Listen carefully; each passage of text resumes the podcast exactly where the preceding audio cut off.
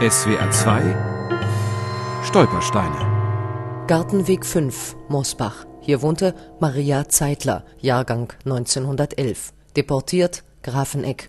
Tod, 17. September 1940.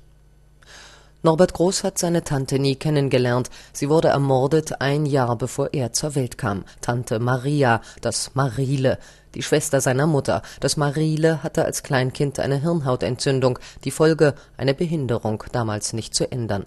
Die Eltern gaben das dreijährige Mädchen in die Mosbacher Johannesanstalten, einen Steinwurf vom Geburtshaus entfernt, in gute Hände, immer erreichbar. Aus dem Kind wurde in den Johannesanstalten ein Teenager, dann eine junge Frau. Am 17.09.1940, da wurde die Familie durch ein Formularschreiben unterrichtet, dass die Tochter Maria Zeitler in eine andere staatliche Anstalt verlegt worden ist. Welche das war, steht nicht drin. Das, was vom Leben und vom Sterben seiner Tante Maria berichtet, hat Norbert Groß sorgfältig in Klarsichthüllen aufbewahrt, Dokumente der Zeitgeschichte. Am 26.09.1940, also eine Woche später, bekommt die Familie von der Landespflegeanstalt Grafeneck eine Verlegungsmitteilung, wonach also die in den nächsten Tagen in eine andere Anstalt, immer noch ungenannt, weitergeschickt wird. Aus diesem Grunde wird gebeten, von Besuchen, weiteren Anfragen sowie der Sendung von Paketen Abstand zu nehmen. Heil Hitler, der Direktor. War Grafeneck also nur eine Durchgangsstation?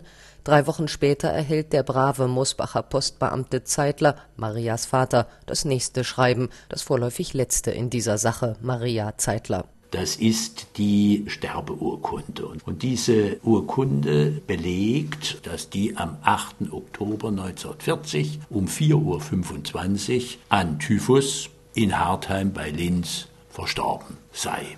Der Nachlass ihrer Tochter wurde durch die Desinfektion infolge Verwendung nachhaltigster Mittel so beschädigt, dass er nur noch als Altmaterial verwendet werden konnte und sich eine Versendung nicht mehr gelohnt hätte. An diesem Tag war Maria Zeitler schon seit drei Wochen tot, umgebracht, vergast in Grafeneck. Maria Zeitler, die Behinderte, ein Opfer von T4, das Kürzel für die sogenannte Euthanasie-Aktion der Nazis. Dort war die erste Hüte war nicht mehr als eine Hütte mit drei Eingängen als Vergasungskammer eingerichtet worden, eine Einrichtung, die dann als Probelauf gedient hat. Sogar eine Urne mit der Asche der Tochter wurde der Familie nach Mosbach per Post geliefert. Vater und Mutter ahnten da aber schon, dass ihr Kind nicht in Österreich und sicher nicht an Typhus gestorben war und dass in der Urne auch nicht die Asche Marias sein würde. Um aber wenigstens irgendetwas in der Hand zu haben, irgendetwas begraben und betrauern zu können, ließen sie die Urne kommen. Die Versandkosten der Urne der am 8.10. in Hartheim, Linz verstorbenen Maria Zeitler betragen eine Reichsmark und wollen Sie diesen Betrag an Herrn Friedhofsinspektor Ruf, Heilbronn, Wollhausstraße 132 schicken. Bestattet wurde der unscheinbare Behälter in einem Familiengrab im nahegelegenen Osterburgen. Die Maria hat ja kein, keine richtige Grabstelle. Es gibt überhaupt nichts der Stolperstein ist für uns der einzige Erinnerungspunkt wie ein Grabstein.